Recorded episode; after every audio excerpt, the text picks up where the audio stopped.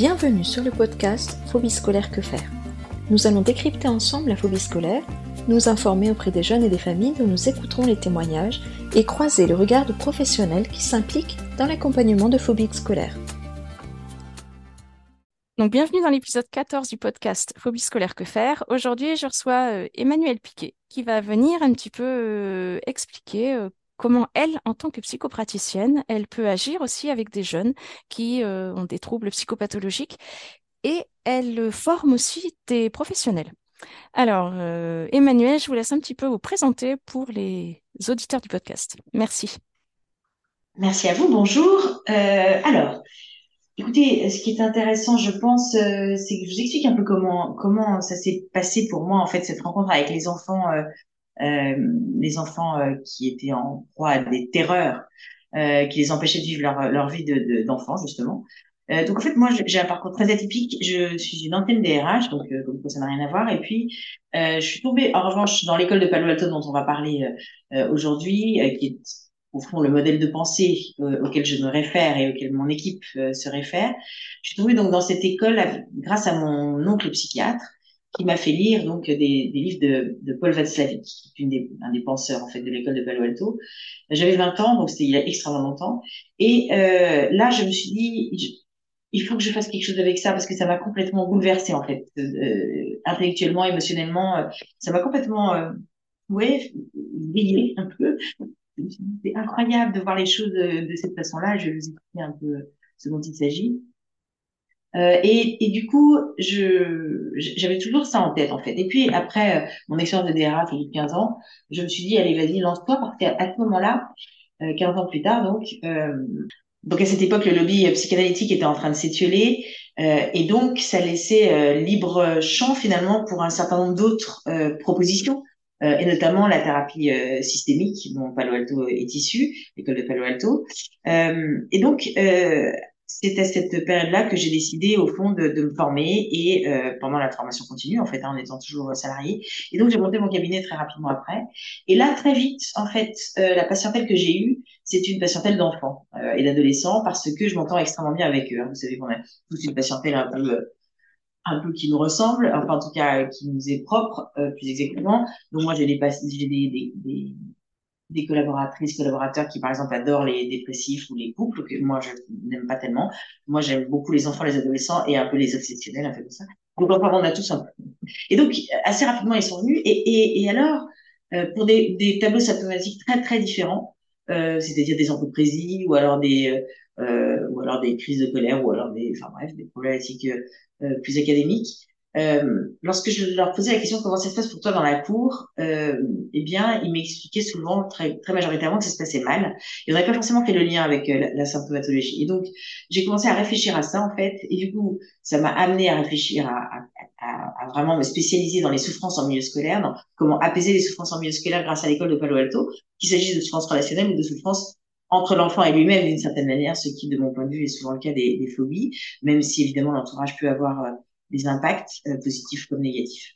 Euh, voilà, et donc, euh, et bien à partir de là, je me suis spécialisée là-dedans. Et donc, euh, c'est vrai que ma patientèle est essentiellement constituée d'enfants et d'adolescents. On va dire qu'on a à peu près 60-70% d'enfants et d'adolescents et leurs parents dans notre patientèle. Donc, nous, on est une trentaine de, de psychopraticiens. On est en Europe francophone, à, la fois en France, en Belgique et en Suisse.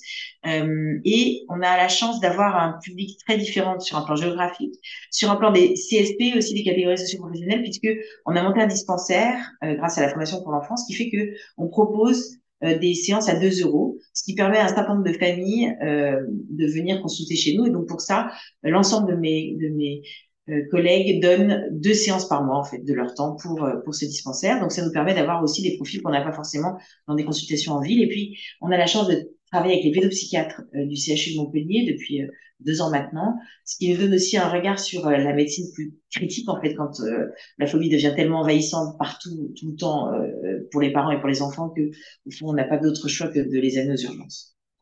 Voilà, donc euh, voilà un peu mon parcours. Euh, et du coup, euh, ça fait 15 ans en fait maintenant, puisque donc voilà, je suis une vieille personne. Et du coup, ça, j'ai été assez vite sollicitée pour, en effet, commencer à travailler sur comment former, en effet, des gens. Voilà. Et donc, on est à la fois donc centre de consultation, à la fois centre de recherche, à la fois centre de, de formation. Aïe, aïe, aïe, mais j'ai tout plein de questions en fait. Euh, donc, euh, alors peut-être qu'on va d'abord, euh, vous allez peut-être prendre le temps de nous expliquer un petit peu ce que c'est l'école Palo Alto. Voilà. Oui, tout à fait. Ça, c'est très important, donc, parce que c'est vraiment le modèle auquel on se réfère, et on se réfère à aucun autre modèle, en fait. On est extrêmement besogneux et plutôt très circonscrit à ce modèle. Euh, donc, l'école de Palo Alto est une école qui a été euh, créée euh, dans les années 50 aux États-Unis, dans la ville de Nîmes, en Californie. Euh, alors, il y a pas mal de noms qui ont contribué. Donc, je parlais de Paul Václavic au début. Il y a aussi Grigory Betson, qui est un anthropologue extrêmement connu et qui est vraiment le père fondateur de tout ce courant de pensée.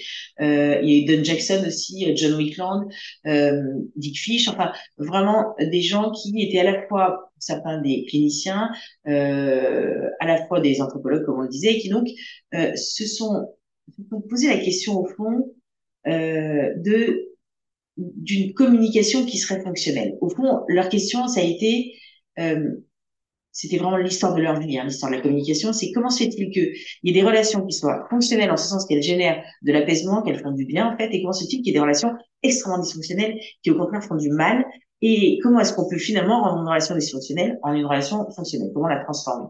Leur euh, idée de, de, de, départ, est très importante parce que du coup elle est complètement non pathologisante, c'est comment est-ce qu'au fond on soigne des relations et pas spécialement comment on soigne des gens. Donc c'était vraiment un pavé dans la mare déjà à ce niveau-là euh, en, matière de sciences humaines.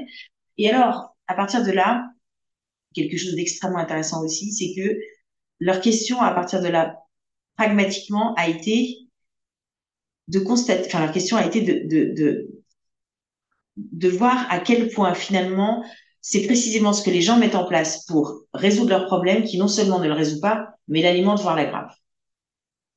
Et au fond, leur, tout, tout, leur travail clinique va consister déjà avec leurs patients à identifier ce qu'ont mis en place les gens pour apaiser la souffrance liée à une, problématique euh, psychique ou comportementale, qu'est-ce qu'ils ont mis en place et qui visiblement n'a pas fonctionné puisque ça a aggravé le problème ou ça l'a alimenté à minimum. À partir du moment où cette identification a eu lieu, alors ils vont proposer de façon très créative à leurs patients de faire exactement l'inverse de ce que ces gens-là ont fait jusqu'à présent, précisément pour stopper ce qu'ils appellent les tentatives de régulation. Dans le cas des phobiques, des enfants phobiques, on sait que, par exemple, hein, c'est vraiment un exemple, une des tentatives de régulation euh, majeures des enfants euh, phobiques, c'est euh, d'éviter la situation qui leur fait peur. Ce qui paraît d'une logique imparable, puisque en effet, quand une voiture nous fonce dessus, euh, on n'a qu'une idée, c'est d'éviter, ce qui paraît relativement simple. Euh, le problème, c'est que les enfants font ça avec des peurs qui sont plutôt des peurs qui sont à l'intérieur d'eux-mêmes, en fait. et donc, ils se disent ben donc euh, comme j'ai hyper peur par exemple je sais pas moi que maman meurt ou euh, voilà ben, il faut que je quitte plus maman donc il faut qu'elle se retrouve plus dans une situation où euh, où elle pourrait mourir. Et donc je vais éviter de quitter maman à tout prix. Donc ça fait des gamins très collés en fait d'une certaine façon. Et en fait ils font ça pour éviter en effet que leur maman meure parce qu'ils sont, très superstitieux. C'est-à-dire que ce sont des talismans en fait qui vont protéger maman de toute mort subite euh, mais ils vont également éviter d'y penser. C'est-à-dire que c'est presque pour éviter d'y penser, parce que c'est pour éviter de ressentir cette peur panique que euh, ils mettent en place toutes sortes de stratagèmes dans les vies. Et donc, le virage à 180 degrés que les cliniciens de Palo Alto vont faire prendre à ces enfants-là, c'est exactement l'inverse, c'est-à-dire d'aller se confronter déjà en pensée à cette idée absolument monstrueuse qui est euh, l'idée de la mort de maman. Donc, c'est euh, une thérapie, c'est une clinique qui est euh, qui est compliqué parce que relationnellement, il faut être extrêmement affectueux, extrêmement sécurisant et en même temps, il faut leur faire des affrontements pour ces gamins qui sont en évitement, en tout cas, euh, qui sont des, des, des affrontements euh, douloureux à un moment donné. Mais douloureux euh, une fois. Euh, une fois, parce qu'une fois qu'on a traversé le lac glacé de sa peur, hein, une peur qu'on affronte se transforme en courage très souvent, et donc très rapidement, même en séance, on voit que ça commence à s'apaiser lorsque, en effet, ce qu'ils ont mis en place jusqu'à présent, c'est d'éviter euh, d'envisager ce qui leur, ce qui leur faisait peur.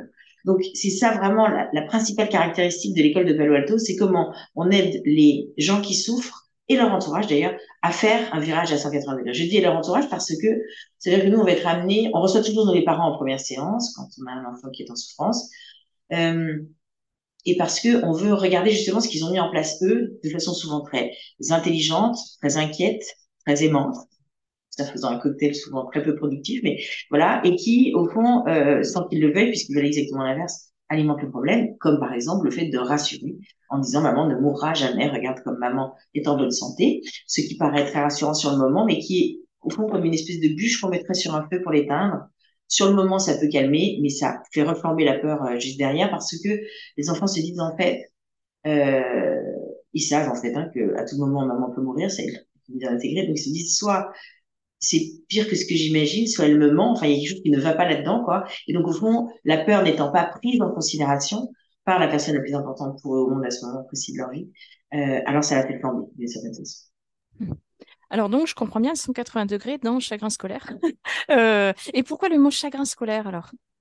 Alors pourquoi chagrin scolaire? Parce que vraiment, euh, on, on, on, est très très reconnu comme étant euh, comme étant des spécialistes de l'apaisement des souffrances en milieu scolaire. Parce que parce que il y a vraiment donc ces souffrances euh, relationnelles, par exemple, tout ce qui est harcèlement en milieu scolaire, tout ce qui est isolement, tout ce qui est difficulté euh, de, de sociabilisation, qui d'ailleurs génère des phobies. Hein, C'est-à-dire que c'est euh, c'est parfois vraiment des faits avérés de harcèlement qui font qu'ils veulent plus y aller parce qu'ils veulent éviter ce genre de situation nouveau ou parce qu'ils craignent qu'il y en ait, ça peut arriver aussi, donc tout ça est, lié à de la peur. On a aussi les souffrances euh, sur lesquelles on travaille dans le milieu scolaire, qui sont les souffrances liées aux apprentissages, donc euh, les enfants qui sont euh, en panne scolaire tout à coup, qui sont oui, en refus d'obstacles, ou des enfants qui souffrent simplement d'un point de vue académique, des enfants souvent très diagnostiqués au niveau au niveau psychique. donc là, on travaille aussi, on travaille aussi beaucoup avec les parents et les enseignants d'ailleurs. Et puis, euh, dernier point, la souffrance des enseignants qui, pour nous, enfin, est vraiment euh, de l'ordre de l'enjeu euh, de santé publique. C'est-à-dire que je pense que quand on a des enseignants qui sont en souffrance, pour une partie d'entre eux, je dis pas du tout toutes, mais pour une partie d'entre eux, ça crée une souffrance systémique en fait. On peut pas faire ce métier tout comme on peut pas en faire plein, hein, je veux dire. Mais précisément celui-ci, on peut pas le faire quand on est en souffrance. Il y a quelque chose qui bloque, en fait, quelque chose qui passe pas, et, et, et ça crée, de notre point de vue, vraiment des problèmes, euh, des problèmes plus que relationnels. Et donc, euh, voilà, on travaille sur ces trois sujets. C'est la raison pour laquelle euh, on a décidé de, de choisir le mot chagrin scolaire. C'est en référence à Chagrin d'école, hein, qui est un de mes livres préférés de Daniel Pénac. D'accord. Euh, alors j'entendais dispensaires tout à l'heure. Ils sont situés à plus, enfin il y en a plusieurs, à plusieurs endroits en France. Comment comment ça fonctionne? Oui, tout à fait. Donc on est euh, on est donc à Mâcon, qui est la petite ville dans laquelle on s'est créé. Euh, on est à Lyon, euh, on est euh, à Paris, on est à Lille, on est euh, à Bruxelles, on est à Genève, on est à Lausanne et on est à Liège en fait. Voilà. Euh, et alors, à partir de là, on a développé un réseau d'étudiants qu'on a formés, thérapeutes qui sont chez nous pendant trois ans euh, et qui ensuite sont recommandés par nous euh, parce qu'ils continuent à se faire superviser de façon extrêmement étroite et parce qu'ils continuent à se former aussi. Moi, je, je n'envisage pas ce métier sans formation continue parce que je, ça évolue en permanence. Euh, et du coup, ça nous, ça fait un réseau aussi d'une euh, donc qui, qui, fait qu'on est 40, 50 euh, à peu près là dans, dans le réseau en global. Et puis surtout, nous, depuis le confinement, euh, on a 50% de consultations qui se font en ligne de, de la part de, de, toutes les, de tout le monde. Donc, euh, ça nous permet vraiment de, de pouvoir accueillir, euh, de pouvoir accueillir tous les publics. Et euh, bah, le dispensaire est partout, oui. C'est-à-dire que dès qu'il y a besoin d'un dispensaire, on le met en place, en fait. Ok, donc dans les endroits où vous êtes déjà et en fonction des besoins. Comment est-ce que les gens vous contactent euh, Donc là, par exemple, ceux qui voudraient, bon bah déjà ils vous connaissent, euh, enfin ils connaissent le nom, et ceux euh, qui vous connaissent pas, par quel biais les gens arrivent à vous connaître? Et une fois qu'ils vous connaissent, comment est-ce qu'ils font pour prendre rendez-vous? Comment ça fonctionne? Alors, on est très prescrit, nous, par un certain nombre de populations euh, prescriptrices. Donc, on est, on est prescrit par le milieu scolaire. On a beaucoup de CPE, d'infirmières scolaires, de, d'assistantes sociales, euh, de chefs d'établissement euh, qui prescrivent aux parents de, de venir, euh, de venir chez nous. C'est un premier réseau de prescripteurs. On a énormément de médecins qui nous prescrivent, donc à la fois des médecins généralistes, beaucoup la pédopsychiatrie. Euh, on a un réseau de psychologues aussi qui nous prescrivent quand, voilà, c'est une problématique très euh, précises de, souffrance scolaire et qui se sentent pas forcément euh, suffisamment euh, outillés. et donc, comme moi j'ai écrit pas mal de livres, ça vient aussi par la lecture de ces livres-là. et puis, on a la chance de donner une centaine de conférences à peu près par, par an en Europe francophone. Donc, on est beaucoup sollicité pour donner des conférences sur ces sujets-là. Euh, donc, c'est aussi par ça que les gens nous connaissent. Et donc, après, ben, voilà, on a un site hein, à 180degrés.com où là, on peut prendre en ligne euh, des rendez-vous euh, pour des consultations ou euh, des rendez-vous pour se sur des formations ou sur les supervisions, etc. Donc, euh, c'est assez facile d'accès. Le site est relativement complet. Et puis on a un blog, un, ce qu'on appelle le lab aussi, où il y a des, par exemple des, des, des médecins qui viennent témoigner de comment ils se sont emparés du 182, mais des parents aussi qui viennent témoigner de ça, des enfants même qui viennent raconter ça. Et donc ça permet de d'incarner un peu ce que peut ce que peut aider à faire ce modèle euh, très résolutoire. D'accord. Donc en fait, soit les gens ils habitent dans des villes là où il y a déjà, euh, enfin où vous êtes présent physiquement, soit n'importe qui en France peut aller sur le site et prendre un rendez-vous euh, avec un praticien. D'accord. Donc tout le monde est psychopraticien? Tout à fait. Alors il y a certains psychologues, on a quelques psychologues, on, voilà, on a même des docteurs en psychologie, hein, donc euh, voilà, mais tout le monde est psychopraticien, tout le monde s'est formé pendant trois ans au moins euh, à la thérapie brève et stratégique selon l'école de Palo Alto. C'est vraiment le, c'est vraiment le minimum. D'accord. Alors, pour parler un peu concret, si par exemple il y a une famille qui appelle avec son enfant ben, qui, qui ne peut plus aller en classe, donc comment ça va marcher pour eux? Donc, j'ai compris que c'est les parents qui sont d'abord reçus le premier entretien.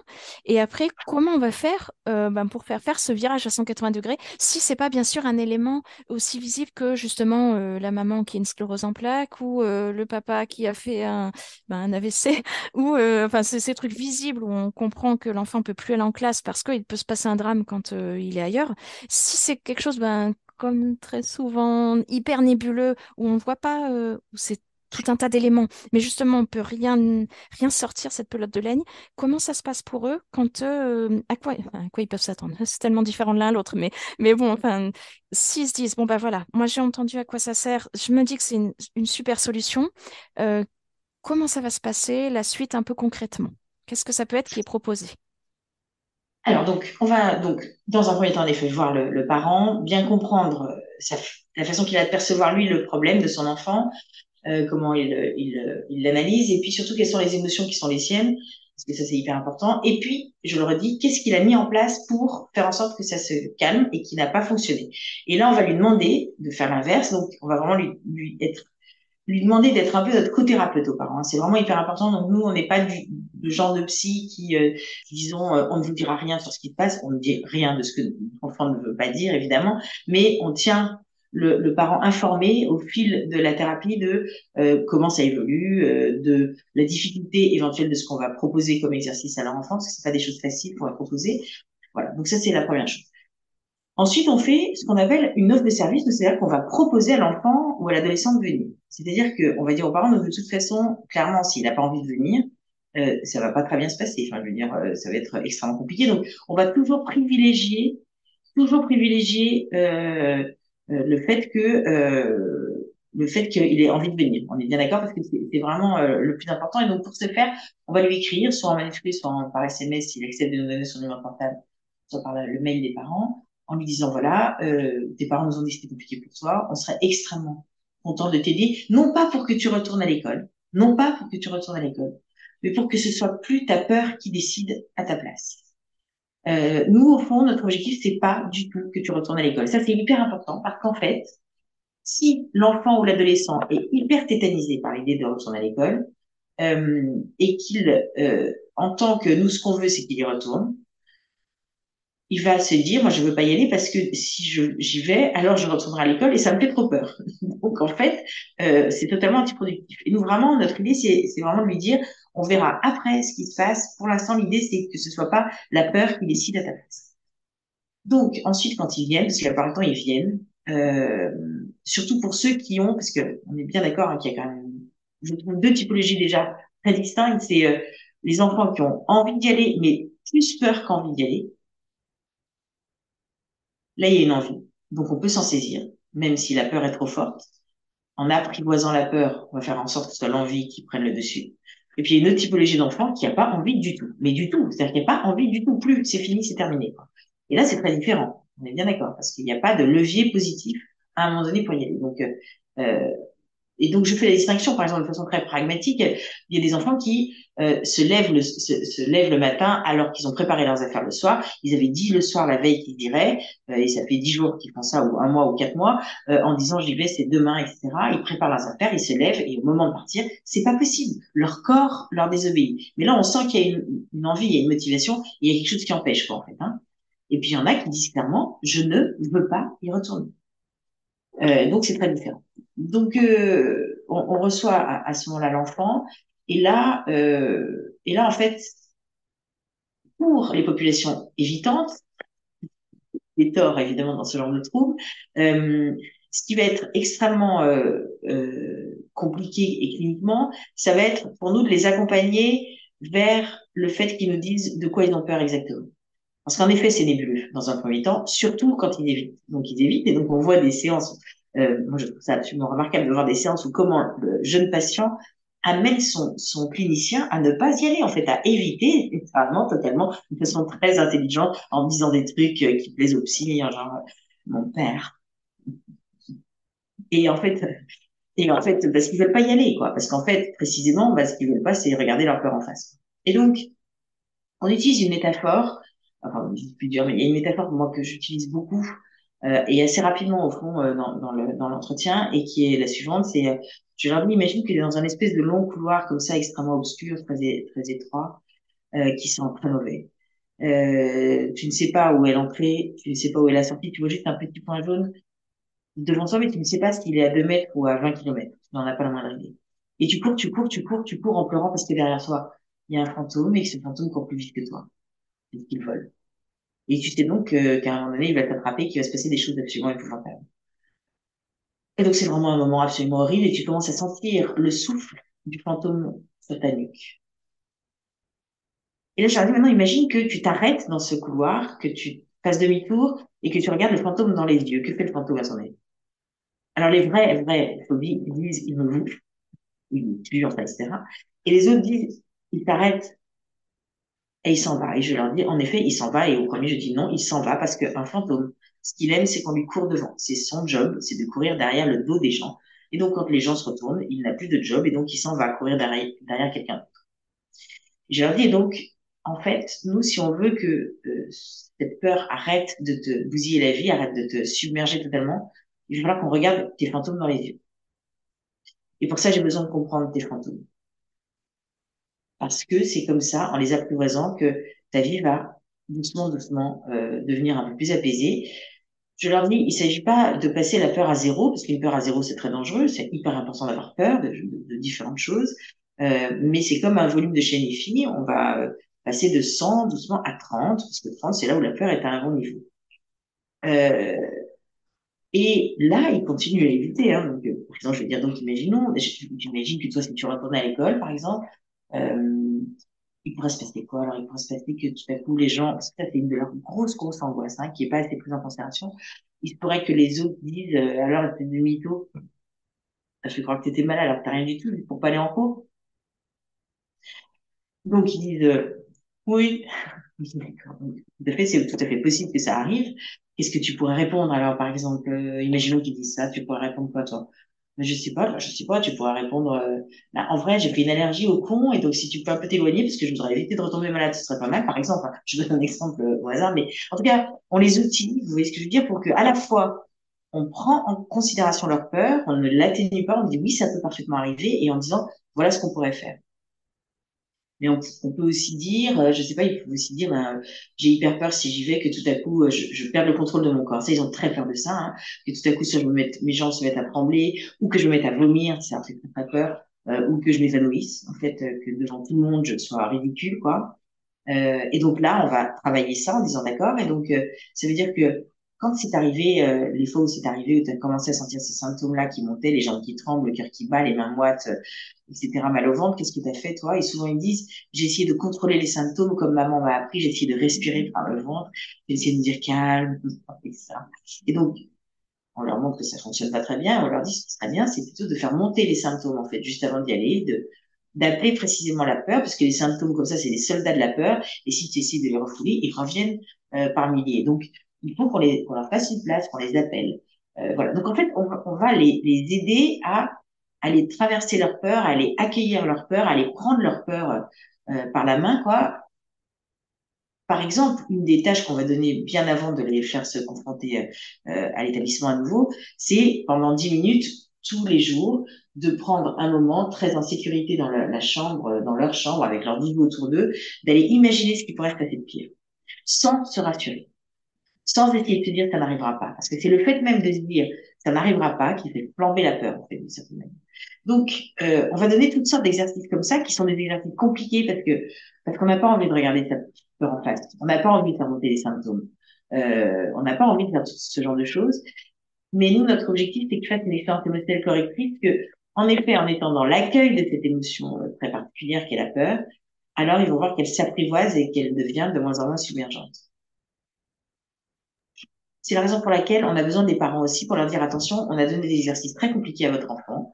Il se peut qu'à l'issue de ce quart d'heure euh, qu'on appelle le quart d'heure du pire, il soit euh, vraiment euh, un peu bouleversé, quoi. Et là, il faut lui faire un câlin. Il faut pas du tout le rassurer, mais il faut lui faire un câlin en disant qu'il était très courageux. on préfère les prévenir parce que c'est vraiment des exercices qui peuvent être très compliqués, notamment au début. Hein. Au fur et à mesure, ça se plaise largement, mais au début, c'est compliqué. Je me demande combien de familles, après l'écoute, vont euh, mettre en place l'allégorie du fantôme et vont hyperventiler, euh, vont demander à leur enfant d'hyperventiler pendant 10 minutes chaque soir. Mais Non, c'est pour ça qu'il faut un accompagnement parce que c'est impossible de le bah faire tout seul. Comme le baron de Munchausen, il ne pouvait pas se tirer lui-même par les cheveux pour sortir de l'étang. Euh, mais c'est pareil, je trouve que c'est compliqué quand on est soi-même pris dans l'émotion. En fait. Eh ben oui, puis souvent les parents, quand euh, ça en arrive là, eux aussi ils ont, ils ont tout donné quoi, donc ils peuvent plus, enfin, ce qui, ce qui est normal. Il y a aussi donc avec donc la médecin de Montpellier, donc qui est formée par votre équipe, on a discuté du harcèlement. Et elle avait justement une vision différente de l'épisode que j'avais enregistré, euh, en enfin, qui était sorti au mois de décembre, où la, vision du, de la résolution, si je puis dire, du harcèlement était pas du tout la même que celle qu'elle avait apprise justement par votre, votre façon de faire. Et j'avais trouvé ça intéressant justement de, bah, de montrer aussi qu'on peut, face à un même phénomène, euh, penser à des solutions différentes. Alors, est-ce que vous pourriez me parler un petit peu de, voilà, de, votre euh, vision de comment on fait face au harcèlement et comment on fait en sorte que, euh, bah, comment on tente d'aider le jeune à le résoudre et comment est-ce qu'on pourrait potentiellement faire en sorte que ça ne prenne pas sa tournure, quoi? Alors, d'une façon institutionnelle, ce qui va se passer, c'est que souvent, le harcèlement, quand il est là, il va être traité de façon, on va dire, euh, moralisatrice, en fait, d'une certaine manière. Et notamment, ça veut dire qu'on va essentiellement euh, s'adresser aux enfants harceleurs, euh, puisqu'on va partir du principe que c'est un enfant harceleur d'arrêter ce qu'il fait, ce qui paraît une grande logique et profondément euh, bienveillant.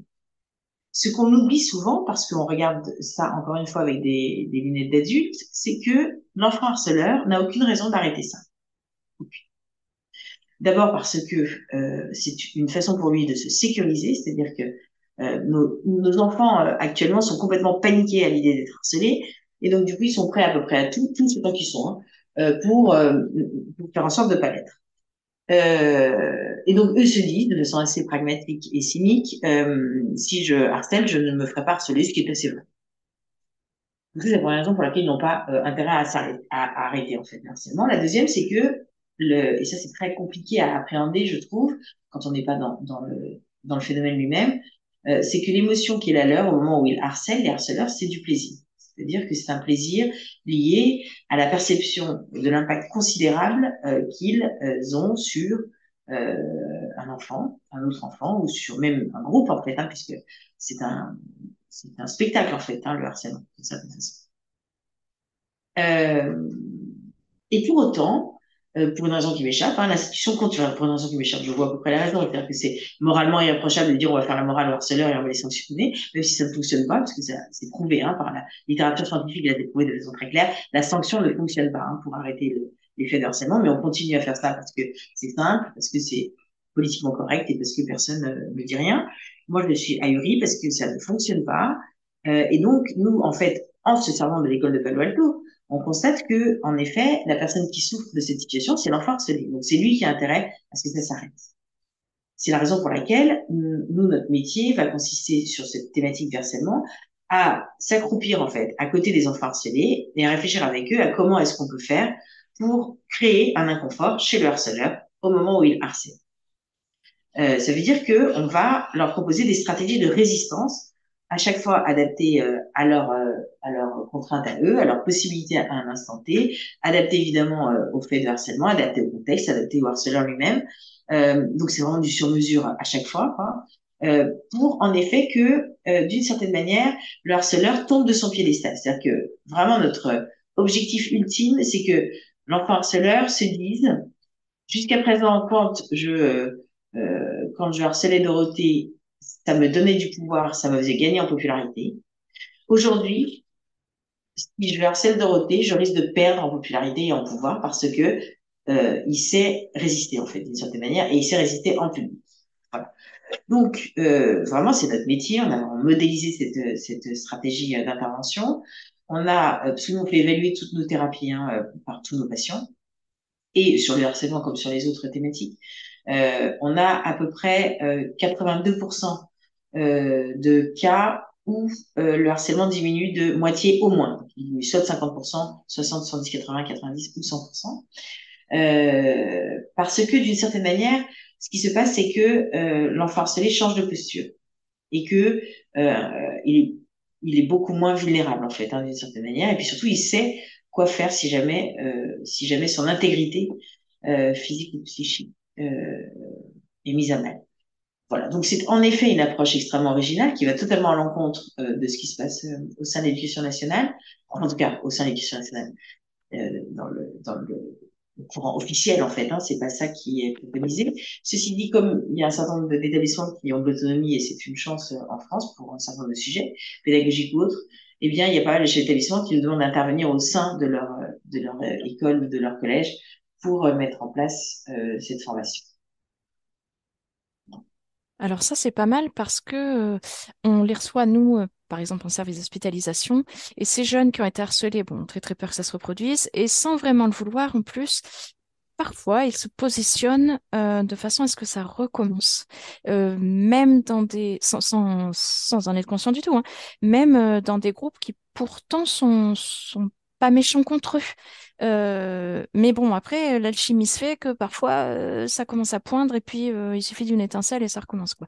Et, c'est vrai qu'on a du mal, même nous en tant que praticiens, à leur dire, bah voilà, va falloir que tu puisses un peu changer ton fusil d'épaule pour que ça ne se reproduise pas, parce que sinon, ça va te poursuivre un peu jusque, jusque tout le temps, quoi. La vie professionnelle, enfin, partout, il peut, il peut se faire cette alchimie, en fait, à chaque fois. Et, c'est vrai que s'il y a un petit peu de terreau et que bah, il y a tout ce qu'il faut dans la, dans la personnalité qui s'est construite pour que ça marche comme ça. Donc c'est vrai que s'ils sont outillés pour pouvoir faire face, c'est sûr que ça permettra que même adultes, ils aient une petite étincelle qui s'allume et se dire ah ben non là je vois euh, que tous les voyants sont verts que ça se repasse pareil. Donc autant euh, ben, utiliser ce que ce que j'ai déjà mis en place avant et que ça se passe pas. Absolument. Et c'est vrai que moi je trouve que je trouve que la matière la plus importante à l'école, euh, au collège, pour moi, c'est pas l'histoire géo ni, les mathématiques. Pour moi, c'est euh, même si j'adore ces deux matières, enfin, je déteste les maths, mais en tout cas, j'aime bien l'histoire géo. Euh, c'est pour moi, c'est la relation à la matière la plus importante. Euh, et c'est ça qu'ils viennent apprendre aussi. C'est ça qu'ils veulent apprendre. Or, je trouve moi que pour l'instant, quand un enfant euh, demande à un adulte au sein de l'éducation nationale, même dans sa famille, hein, comment est-ce que je fais quand il y a de la méchanceté en face de moi? Comment est-ce que je fais quand il y a de l'irrespect? Euh, et ben on sait pas répondre. En fait, on ne leur répond pas. Euh, et du coup, moi je pense que, comme vous le dites, c'est vraiment un apprentissage fondamental euh, et que cet apprentissage-là, quand on le fait pas, ben, c'est très ennuyeux pour la suite. Et, moi, je reçois plein d'adultes qui sont en proie à des euh, relations extrêmement difficiles euh, professionnellement ou conjugalement, hein, clairement, euh, et qui me racontent que petit, c'était déjà extrêmement problématique à l'école et que euh, en effet quand on fait pas les apprentissages on les fait pas. Alors la bonne nouvelle c'est qu'on peut les faire à tout âge hein, moi j'ai eu dernièrement euh, parce que comme on a eu un documentaire sur France 2 qui qui a montré la façon dont on travaillait donc euh, ça ça nous a fait quand même largement connaître d'un certain une certaine partie du grand public. On a eu dernièrement une vieille dame en EHPAD qui nous a appelé pour qu'on l'aide à se défendre de ses de ses camarades de la maison de retraite. Elle avait 93 ans je trouve ça si drôle. Donc, il n'y a pas d'âge pour euh, apprendre ça, en fait. Bon, en tout cas, cette anecdote, elle est géniale.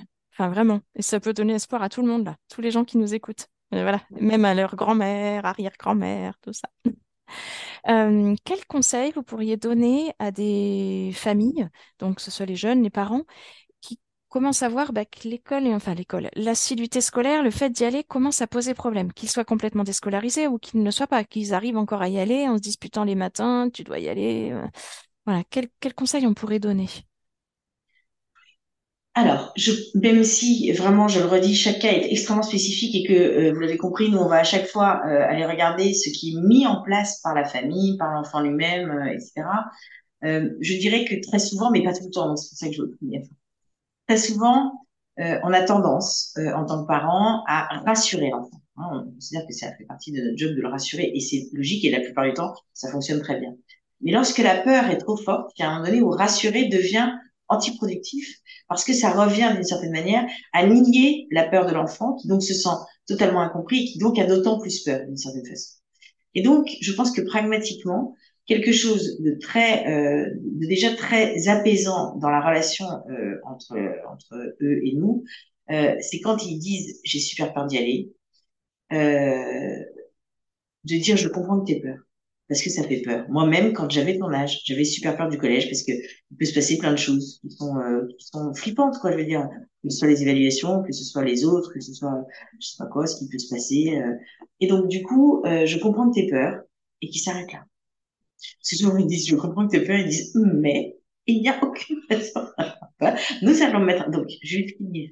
Je comprends que tu aies peur. Ça fait super peur. Moi aussi, j'avais super peur quand j'étais petite. Viens dans mes bras, mon amour, qu'on fasse un câlin. Et c'est tout. Par ailleurs, ça veut dire qu'il faut se faire accompagner derrière, parce que comme on disait tout à l'heure, c'est, ce sont des, des émotions, euh, la peur d'un enfant, la peur panique d'un enfant, qui l'empêche en fait de vivre sa vie de jeune euh, enfant, c'est hyper submergent pour les parents. C'est vraiment, je trouve que ça prend, euh, ça prend au trip quoi en fait. Hein, on sait plus quoi faire. On voit bien qu'ils sont, c'est pas du tout du caprice, que ils sont extrêmement mal, etc. Euh, et donc c'est hyper important de se faire aider par des professionnels. Mais je pense que en tant que euh, que voilà, que adulte aidant dans ces situations-là, il faut vraiment accueillir la peur de son enfant et ne pas essayer de la l'atténuer, surtout pas la pathologiser, euh, vraiment la prendre comme étant, pour l'instant, une colocataire un peu euh, extrêmement, même pénible, mais une colocataire quand même. D'accord, bah, j'espère que ça, ça pourra euh, permettre que, enfin, là, pour certaines familles, ça freine l'enrayage, parce que c'est surtout ça aussi qui est important. C'est qu'ils aient les, des outils un peu concrets dès le début et ne se sentent pas seuls, en- qu'ils sachent que ça existe chez plein d'autres et, euh, et qu'ils se sentent pas seuls et pas incompris. Et c'est vrai de remettre la peur comme une, ben, une émotion qui existe, en fait, euh, ça permet aussi de, de se dire, bah voilà, il y a en tout cas des moyens, on peut faire quelque chose et, euh, et on va euh, l'affronter ensemble, quoi. Absolument, exactement. Ouais. Bon, mais donc comme ça, les familles ont entendu qu'elles peuvent euh, appeler, regarder le site. Le reportage dont vous avez parlé, il est encore visible. euh, Et plus visible, il va bientôt être visible à nouveau sur la chaîne parlementaire euh, à partir de septembre prochain et il s'appelle Les Indiens contre-attaquent. Oh, super. Très bien. Eh ben, on va retenir certaines phrases, hein, comme euh, l'allergie au con, enfin, voilà. Et puis le fantôme, hein, qui court dans le couloir. Merci beaucoup. C'était très gentil d'avoir accordé ce temps-là et c'était vraiment Merci très intéressant. Merci beaucoup. Merci, au revoir. Ce podcast se veut informatif et il ne peut vivre qu'avec l'aide des familles et jeunes concernés, ainsi qu'avec des professionnels impliqués et engagés dans le phénomène de phobie scolaire. N'hésitez pas à venir transmettre votre expérience. Pour cela, contactez-moi via l'Instagram podcast phobie scolaire que faire. Si ce podcast vous a plu, vous pouvez le noter sur les différentes applis de podcast et le partager à des personnes qui peuvent être intéressées. Merci à vous.